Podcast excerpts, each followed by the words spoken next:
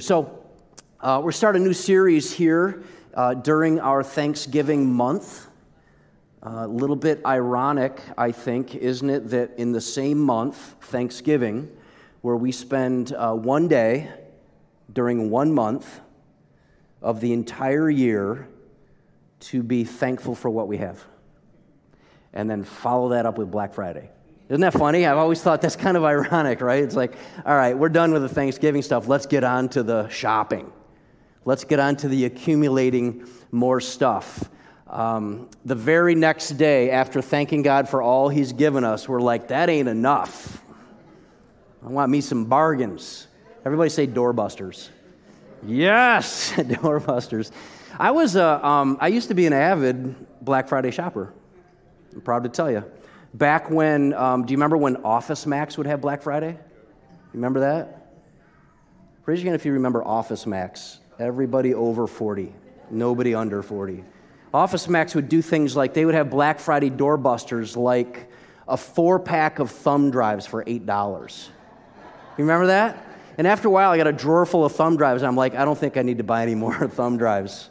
I don't even know what's on them or if I've ever used them. But eventually I retired because of this scene here. I eventually retired because I was like, it's actually dangerous now.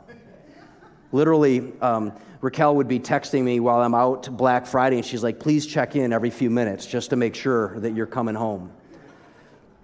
So, um, you know, so the rest of the year after Thanksgiving, do you like Thanksgiving? Most of you like Thanksgiving? There's a lot about it to like, right? And uh, I actually find it heartwarming to be in a position culturally where the culture's like being thankful. I love that. I think the, the fact that the whole culture is taking some time to be thankful um, and be grateful for what we already have. Uh, and I happen to notice that um, after Thanksgiving, not only is there Black Friday immediately, and I think Black Friday, is it true that for a while there, recently, before the, the COVID shutdowns, it was like Black Friday wasn't even Friday anymore. It was like Black Thursday night. You remember that? Like you just get done with your dessert, and it's time to pack up the newspapers and the ads and, and go. But um, so here's what I've noticed after the one day Thanksgiving, we kind of hit the ground with Black Friday, and for the rest of the year, and I don't know how you feel about this or if you've sensed this, but it seems like 364 days were then peppered with an infinite number of ways, of offers on how to learn to get more stuff. To, um, I'm invited and instructed all day, every day, even on my Instagram feed, tips and tricks to get healthier and wealthier. 364 days a year, you can have all the information that you want, any program you want, any subscription you want to get healthier and wealthier. We're going to stop for one day a year and thank God for what we have and spend the rest of our lives accumulating more, or at least being invited to accumulate more, right? And I hope that you sense that that's in some ways, that's the current of our culture. The current of our culture is bigger, better, more. And if you're not happy, there's a reason because you need bigger, better, and more stuff. Um, I will not spend any time with this, but it reminds me of the Veggie Tale. Do you remember the Veggie Tale that had the Stuff Mart scene with Madame Blueberry? If you haven't seen it, look it up on YouTube because it is. It's, it's, it's absolutely priceless to see Madame Blueberry get sucked into Stuff Mart. Everything her heart desired, everything she wanted was in Stuff Have you heard of that one? Have you seen that one before? If you've, if you got, some of you are like, I memorized it. Honestly, I did. It's a, a game changer. So, um, there's really, it's very difficult to get away from the steady stream of tips and tricks on how to get healthier and wealthier. Very difficult to get um, away from that stream. And even famous TV preachers have gotten in on offering you tips and tricks on how to get wealthier. You may not think this is real, but this is real. Here's a book from a famous TV preacher uh, who isn't on anymore, I don't think, but he was like, let's not pretend anymore. Let's just name the book How to Get Rich and Have Everything You Ever Wanted. Isn't that amazing? I got to tell you, this is an absolute scam, but I love the boldness. I do. I love the I love the title just going like, well, why don't we just say what we're doing? Like, why don't we stop pretending anymore? How to be rich and have everything you ever wanted by a TV evangelist. I mean, it's amazing. Seems incredible to me. But for biblical Christians, there's a challenge. And the challenge for biblical Christians is not how to get more, the challenge for biblical Christians is how to give more. That's the challenge. It's natural and normal for us to have a drive to get more, but Christians are challenged to do less getting. You know where I'm going with this? And more giving. That's the challenge. And that's the challenge that Christians have what it takes. They have the power and they have the um, freedom and they have the supply to be the most generous people on the planet because of God's generosity. They lack for nothing. Christians have a heavenly Father who owns the universe and he provides everything that they could possibly need. And their no strings attached generosity in the early church was a hallmark. That's what made, in large part, what made the local church famous um, in the early church age was their no strings attached generosity. And it certainly could be, and it certainly should be, one of the main reasons why today the modern local church is famous in communities. And today we're going to answer two questions. We're going to answer two questions. Number one, what does God expect from Christians? And number two, how should they give what God expects? What does God expect and how should they give it? And, it, and one way to think of it is this way Christians, people who uh, belong to God's church, they need transformation and training to mature out of a getting attitude and into a giving attitude. And there's reasons for that, and there's good reasons for that. And most of us have a getting attitude because we want to survive. We don't want to be in distress and financial hardship. So it's natural, especially in our capitalistic culture and economic system, to have a getting attitude. It's kind of um, anybody ever remember their parents saying, It's time to get a job? You remember that? And you're like, I'm in fourth grade. Can we be patient? Can you just give me, give me a. Don't have a driver's license yet. So here's what, uh, here's what I'm, I'm, I'm trying to ask you to think about today, okay? Would you think about the possibility that Christians, people who belong to Jesus, they do need transformation on the heart, but they also need trans, uh, uh, uh, training in their hands on how to move from one attitude to another attitude, from a getting to a giving. And it's not always simple, it's not always fast. Uh, Paul warned, the Apostle Paul wrote, uh, wrote so much of the uh, uh, letters in the New Testament. Paul says, when he's writing in the New Testament, he says to the church something that I think is important for us. He says, Please don't be preoccupied with your own individual needs. Also, he said, Don't just be preoccupied with what your own local church needs. And we see that today with the Every Child Initiative. That's our ability and our willingness to say, we aren't just going to fill our time and attention with what we need here or in our own individual lives. We're asking the question, what do children need who are at some point or other in their life parentless and in some cases loveless? And church members are to look beyond their own needs and show concern for God's people, show concern for order, uh, uh, orphans and widows, uh, the fatherless. But the church isn't the government. So the church can't say, you know what, um, we want a greater capacity financially, so we're just going to raise taxes. The church has a unique um, perspective. And from 2 Corinthians chapter 8 and 9, we're able to actually see and discern some abiding principles that are there for God's church, which should drive a Christian's management or stewardship of their gifts and their resources.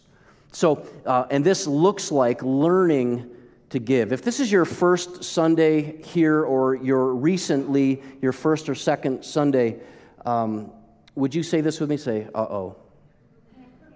Uh oh. We are diving into Second Corinthians chapter 8 and 9, where Paul says to the church members, church members are givers.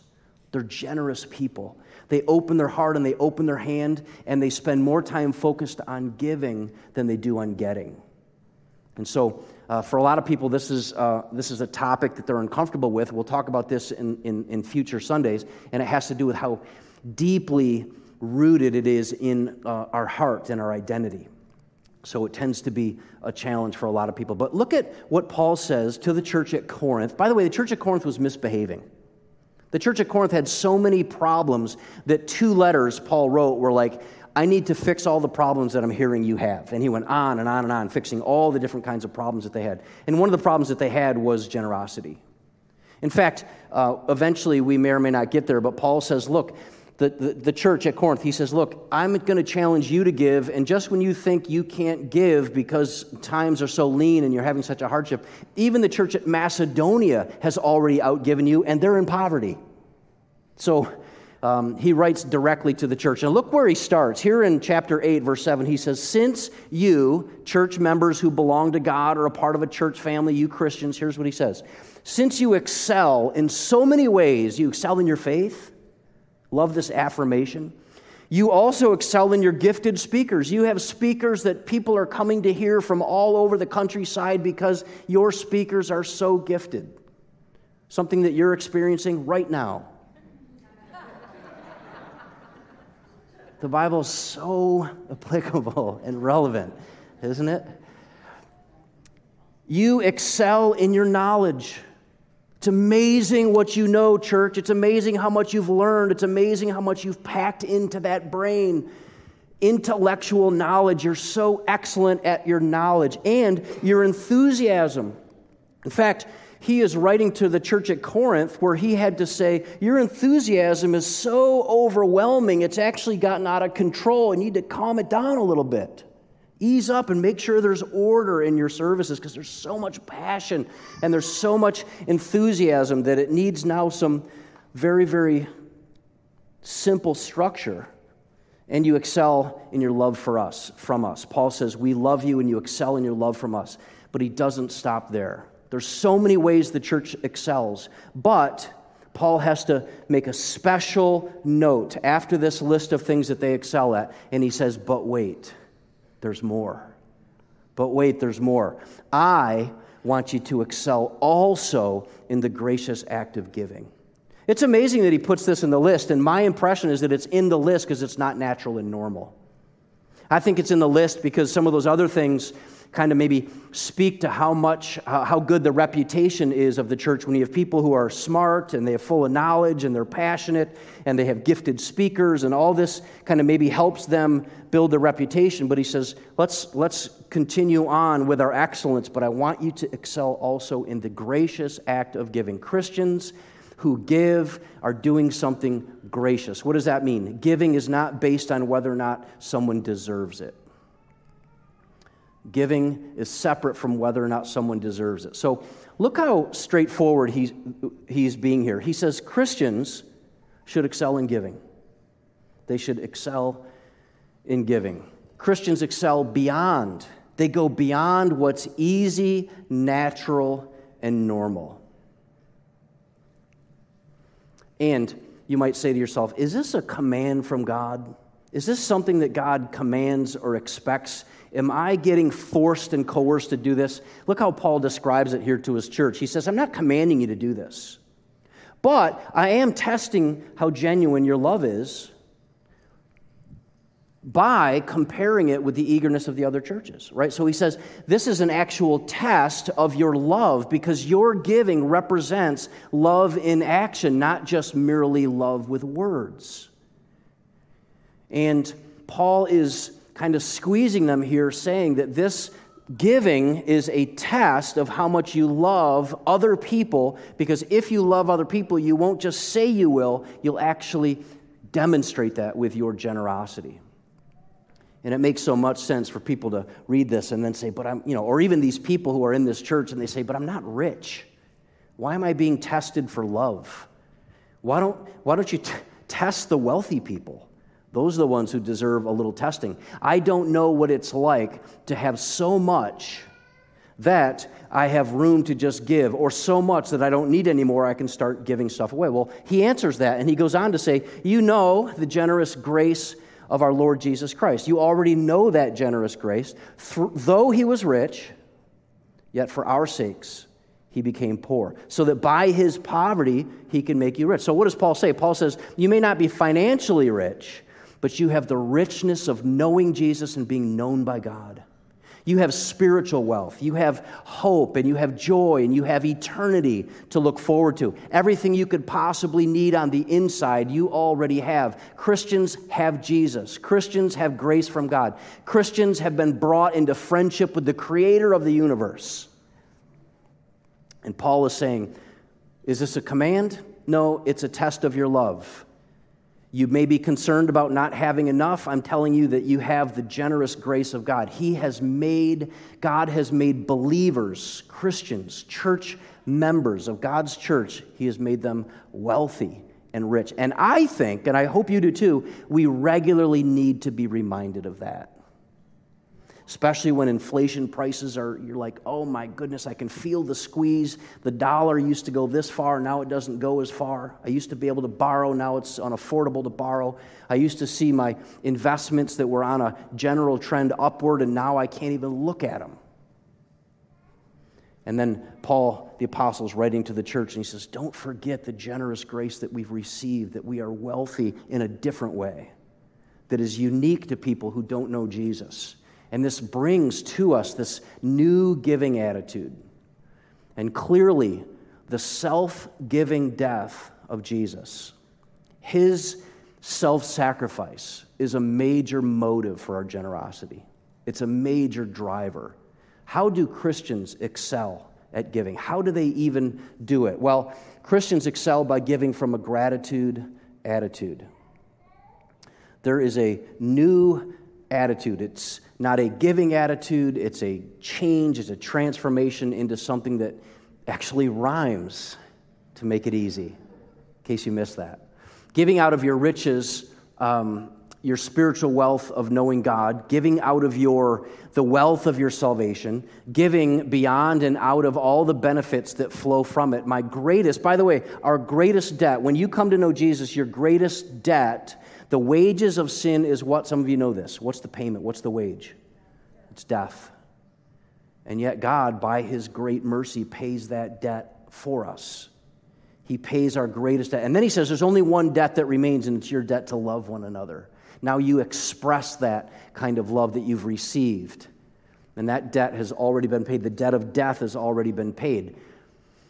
To eagerly love and to eagerly give to people is how we work and pay that debt. So check this, check this out. This is Paul goes on in verse 11 and he says, "Let the eagerness you showed in the beginning, right, be matched now by your giving." And um, some of you remember probably. Do you remember about the time you very first time you came to really know, understand, believe, and receive Jesus? Raise your hand if you remember that phase of your life. Do you remember that phase of your life? Do you remember any eagerness? Do you remember some of the like lit up excitement. Um, I know this. I know if you were to hear from Pastor Rich, Pastor Rich said he was so excited in that phase of life, he realized now that he shouldn't have done some things and shouldn't have said some things and shouldn't have squeezed some people back then. But what caused him to do that? Eagerness. So eager. Just wants to go all in right at the beginning all in. And here's what Paul is saying. He said, Don't forget about when you were really, really eager to believe and receive and belong to Jesus. That eagerness now should kind of mature into an eagerness to give. It should be matched by your eagerness to give.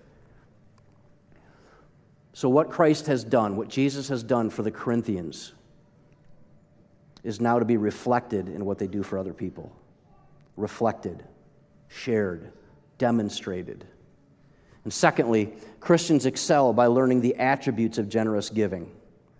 There is a really, really good chance that nowhere along the way, in the school that you attended, in the home that you were raised, in the workplace that you were employed, there's a very, very good chance that you did not learn to give there, that you primarily and essentially learned to get.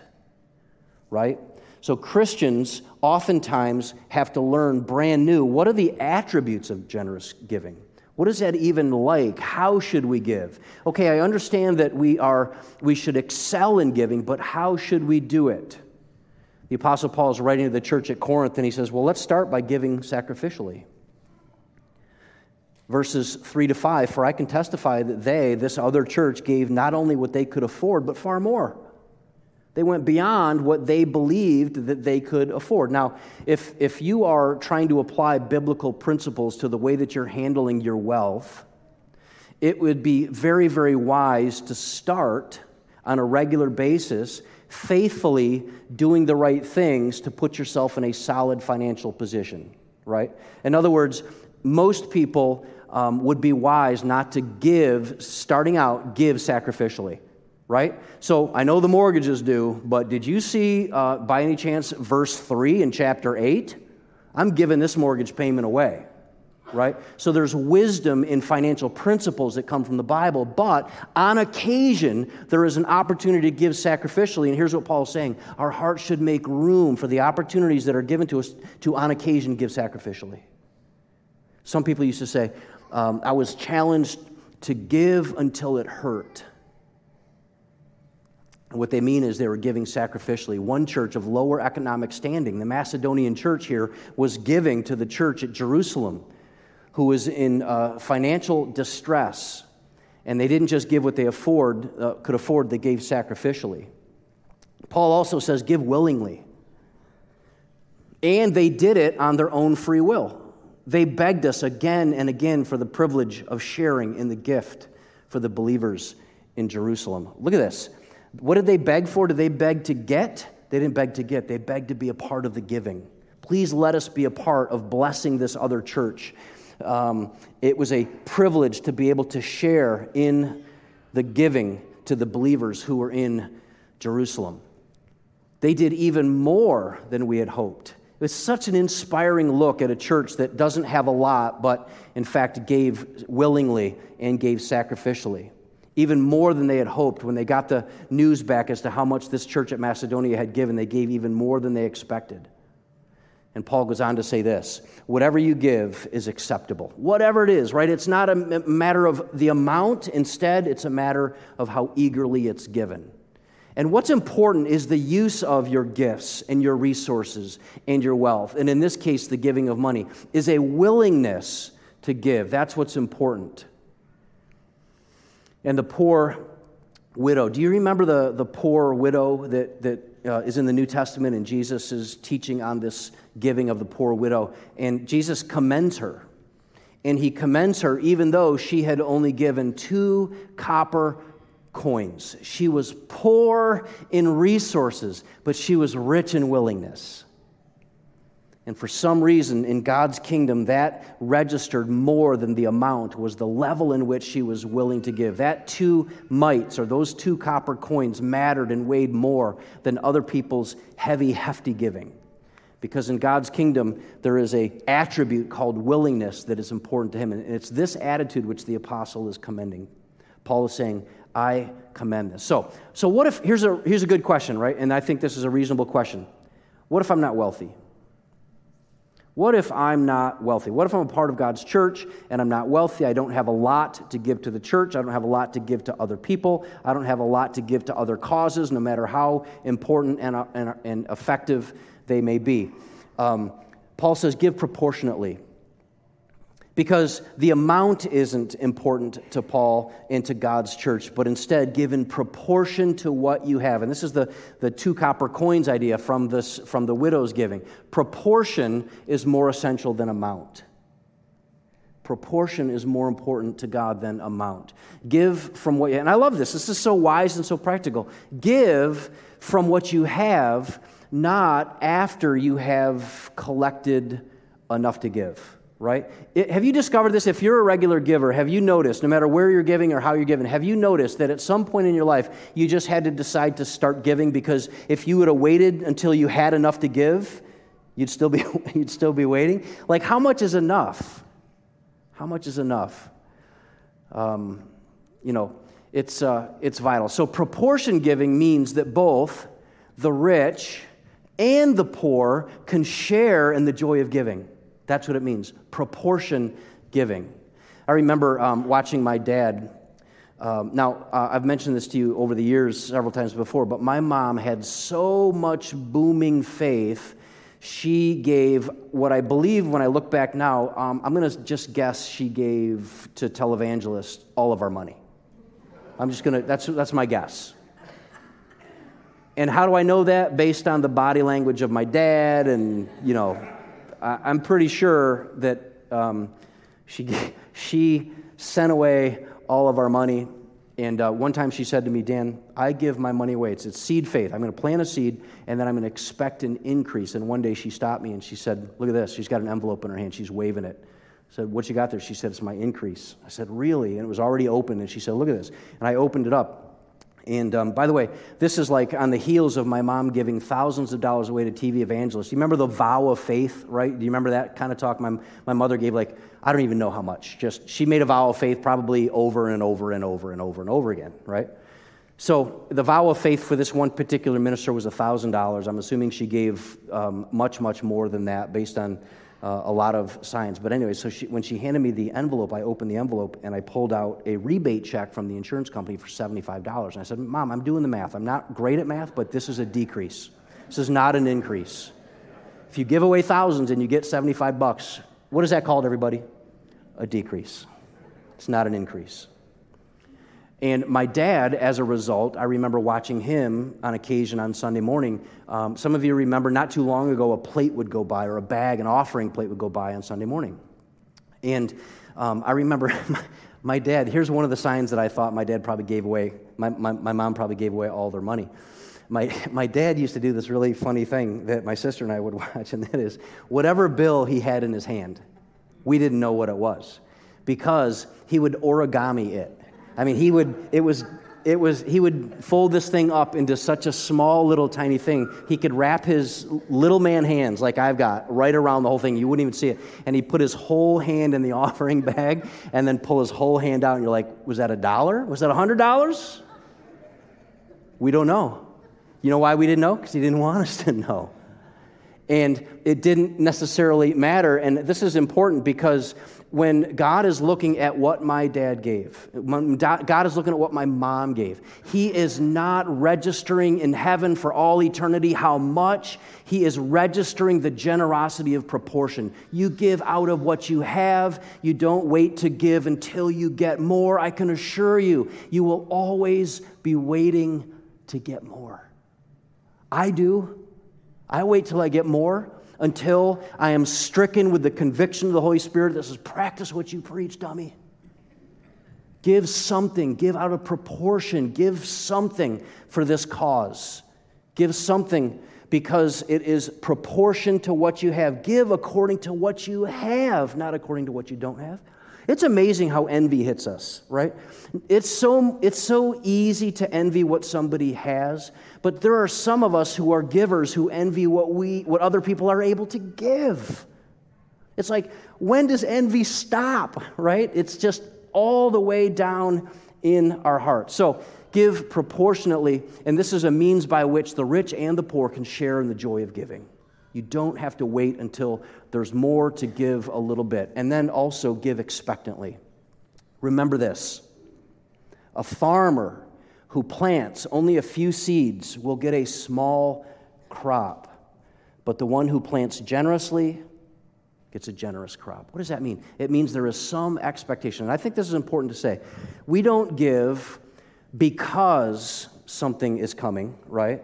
But we give expecting that it will. In other words, if you are a farmer and you are planting seeds, when the right season comes, should you expect a harvest? Yes, you should expect it. Why? Because that's the way nature works. Well, there's a nature here too that's this metaphor works for giving and our generosity. The one who plants genero- generously will get a generous crop. Expect your generous giving to expand your reaping. You should expect it. In God's economy, it's not why we give, but it's a part of giving. The more you give, the more you receive. Now, I also think it's important to recognize this word is expected, it isn't demanded. Doesn't it get weird when you start telling God what he ought to do? I think it does. Like, you know, start demanding, God, I sowed this and, and now I'm expecting to reap this and you didn't do whatever. That just, I just like cringy, cringy. Telling God you didn't do or you ought to do or demanding. This is a principle for giving, not a purpose for giving.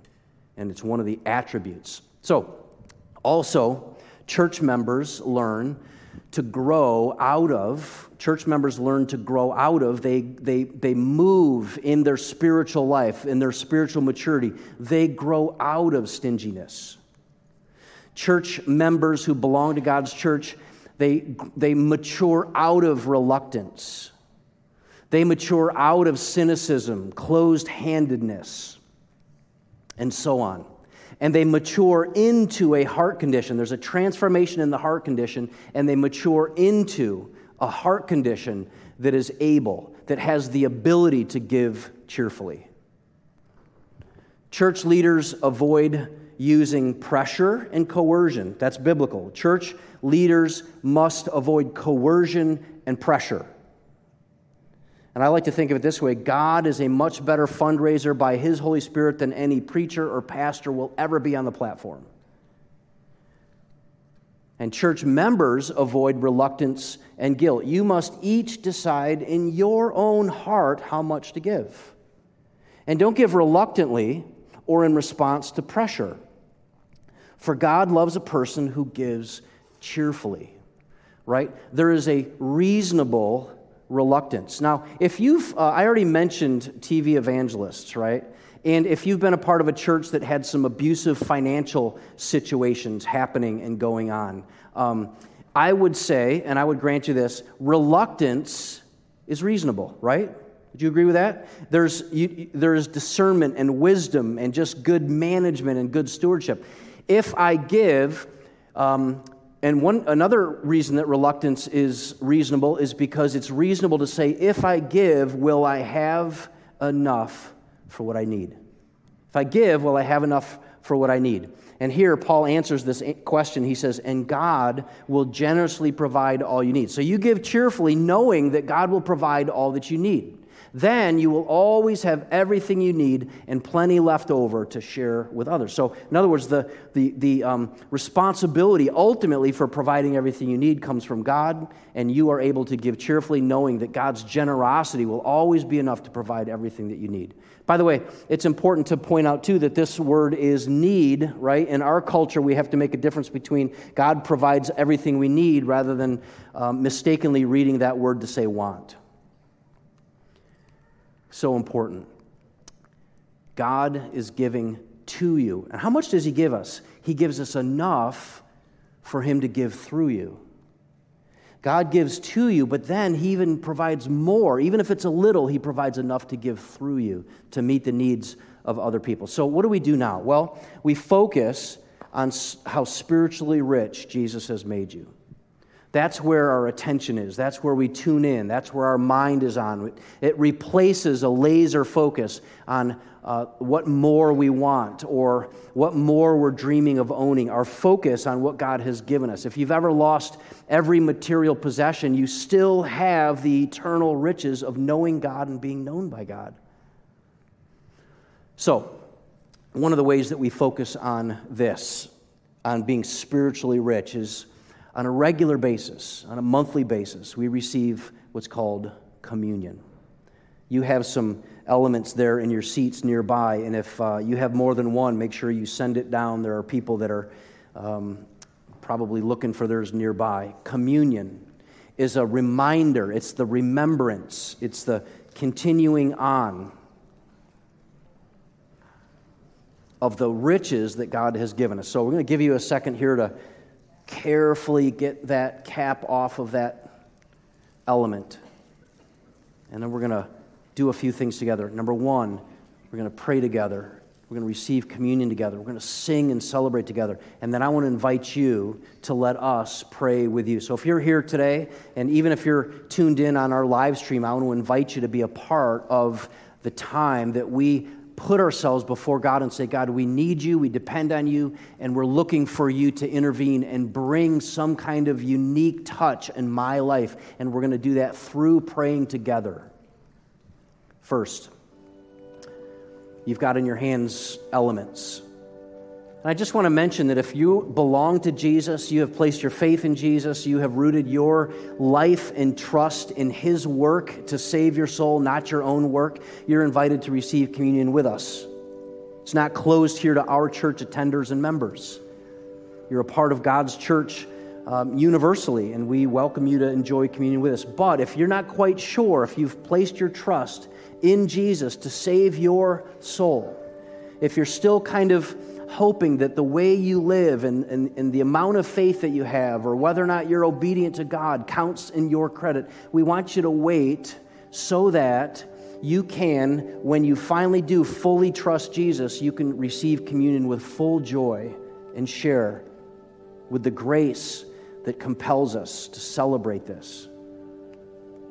And so we encourage you to wait until you have full understanding or full acknowledgement. You you completely understand that you've received and rested your trust in Jesus. If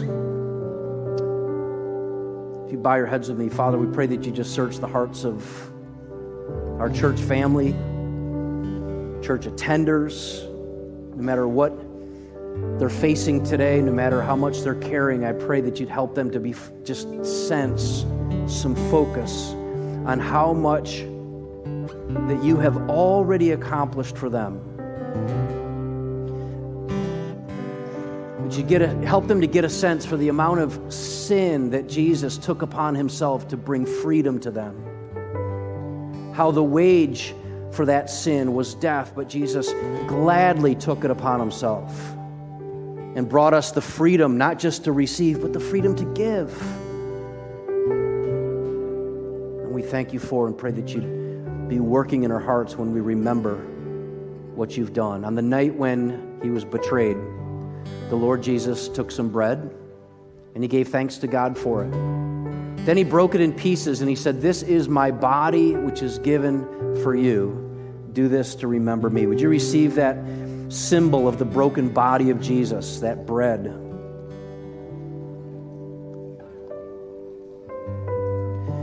In the same way, he took the cup of wine after supper, saying, This cup is the new covenant between God and his people, an agreement confirmed with my blood. Do this to remember me as often as you drink it. For every time you eat this, bre- eat this bread and drink this cup, you are announcing the Lord's death until he comes again. Would you receive that symbol of the blood of Jesus? As a part of his family that's remembering and celebrating and rejoicing.